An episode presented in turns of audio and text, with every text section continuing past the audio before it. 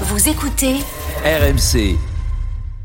Écoute, les- Plus faible les- qu'à l'aller. honnêtement, quand tu regardes les matchs internationaux aujourd'hui, quand tu vois les prestations de l'Espagne, de l'Allemagne, euh, de l'Italie, qui va galérer pour se qualifier, euh, vous vouliez qu'on prenne, tu me disais, Gilbert, prends un petit peu de hauteur, prends un petit peu de recul, machin. Euh, J'ai envie de vous retourner ce conseil. Regardez bien les autres équipes internationales, enfin les autres sélections, pardon. Regardez les matchs. se rend pas compte qu'on se balade Et, là et vous allez voir, On a- et on vous allez voir que les équipes qui livrent des prestations parfaites, c'est excessivement rare. Et l'expérience nous montre maintenant depuis des années, des années, des années, que tout ce qui précède une grande compétition, très rarement se transforme en réalité au moment de la compétition. d'accord. Donc restez tranquille, arrêtez de te faire. Je te Non, dis pas à toi. Flo, hein. je te dis les auditeurs là, Hakim qui voit tout noir, l'autre il nous appelle l'équipe de France est de la merde et Oh, Griezmann. il il- a pas dit ça non plus. Oh là là là là, il m'a fatigué. Mais je vais quand même lui expliquer pourquoi je vois Griezmann top 3 et pourquoi euh, effectivement peut-être que c'est le temps qui le rangera parce que c'est toujours le temps qui finit par ranger les, les choses. Mais euh, pourquoi selon moi et je sais que j'adore Thierry Henry, mais ne serait-ce que sous l'aspect de la longévité, puisque Henry, pour moi, 98, c'est un enfant, donc il a, il a pas de rôle dans cette équipe. Euh, donc il commence en 2000 et sa carrière s'arrête en 2006. 2008, il est mauvais, il passe à côté de la compète et 2010, en plus, il part par la toute petite porte. Il a en plus pas une bonne attitude avec les Bleus. Griezmann, c'est 10 ans, meilleur joueur d'un euro, champion du monde, acteur majeur. Une autre Coupe du Monde où il est acteur majeur de l'équipe, à part la finale où il est pas bon, mais tout le reste du tournoi, il est parfait.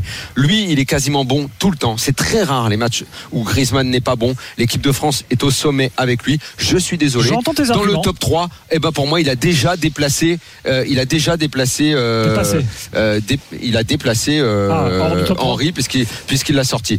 Et si on enlève une symbolique esthétique, il y a match avec, Zig, avec Zidane. Et ben moi justement. Mais la symbolique esthétique dans le football est très importante. Exactement. Je, Et je- moi, c'est je ça. l'admets. Et d'ailleurs, c'est pas pour rien pour moi, il est dit. dans mon top 3 parce qu'il y a chez Thierry Henry une sorte d'émotion en fait. Bah, je, je vois pas quand en fait. Je vois pas Eh, quand. bah, bah, bah, Je vois pas quand en bleu, en fait. À peu près dès qu'il avait le ballon dans les pieds. Mais Euh, je vois. eh, Cite-moi en bleu à quel moment. Il faut pas mélanger le Henry d'Arsenal et le Henry des Bleus.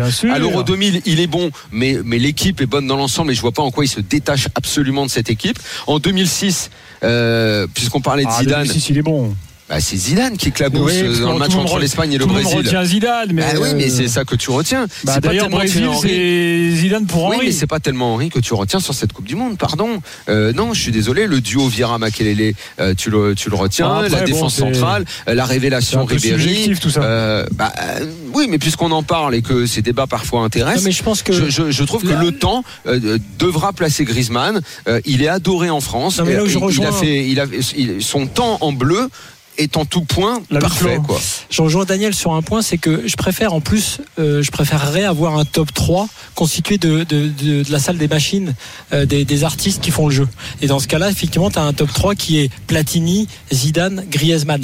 Alors que Henri, pourquoi il était, pourquoi tu veux le mettre euh, comme ça rapidement dans le top 3 C'est pour des stades d'attaquants. Ouais, c'est ça. C'est ouais. pas tout à fait Non, pareil. non. En Si, plus, si. il a été dépassé si. par Giroud. Alors, tu vas voir oui, là. il a dépassé, mais il a mis un nombre incroyable de buts avec les Bleus et, et les gens le, le considèrent comme un, à juste titre un, bu- un super buteur. Mais c'est vrai que là, tu en, en mettant Griezmann euh, euh, avec Platini et Zidane, par contre, je te suis pas sur le fait de remplacer Zidane et Titi et Zidane, mais euh, parce que là, il y avait une différence même de classe pour moi technique. Je pense que Zidane est, que je supérieur dit, à Griezmann. Et je t'ai dit, si t'enlèves la en symbolique revanche, esthétique revanche, et technique, en bien revanche, sûr. la leçon. Mais que- pour, mais pour Attends. le temps et les performances, Ouais, je, suis désolé, il y a match. Non, et la leçon supplémentaire euh, que fait que font Zidane et Griezmann, même à Platini. Petit message à Platoche, c'est le rôle qui, dans le foot moderne de, de, de travailleurs, de mecs, Mhm. euh, de mecs Mhm. euh, exemplaires à l'entraînement, Mhm. de travailleurs physiques. Je, je vous demande de regarder le match de ce soir et de regarder quand Théo Hernandez, qui est plus un ailier gauche qu'un arrière, euh, ne redescend pas et est couvert par Griezmann, qui va Ouais, jusqu'à prendre un carton jaune sur un tacle pour aller vrai. couvrir Théo. Donc Griezmann est à- en, en dehors de son Je- talent, Je, vous dis de est son- sous-estimé. de l'amour qu'il suscite chez les supporters. Il a ce, cette capacité à se dépenser, euh, à, euh, tu sais, la fameuse abnégation, à se sacrifier pour l'équipe, qui est une facture euh, supplémentaire.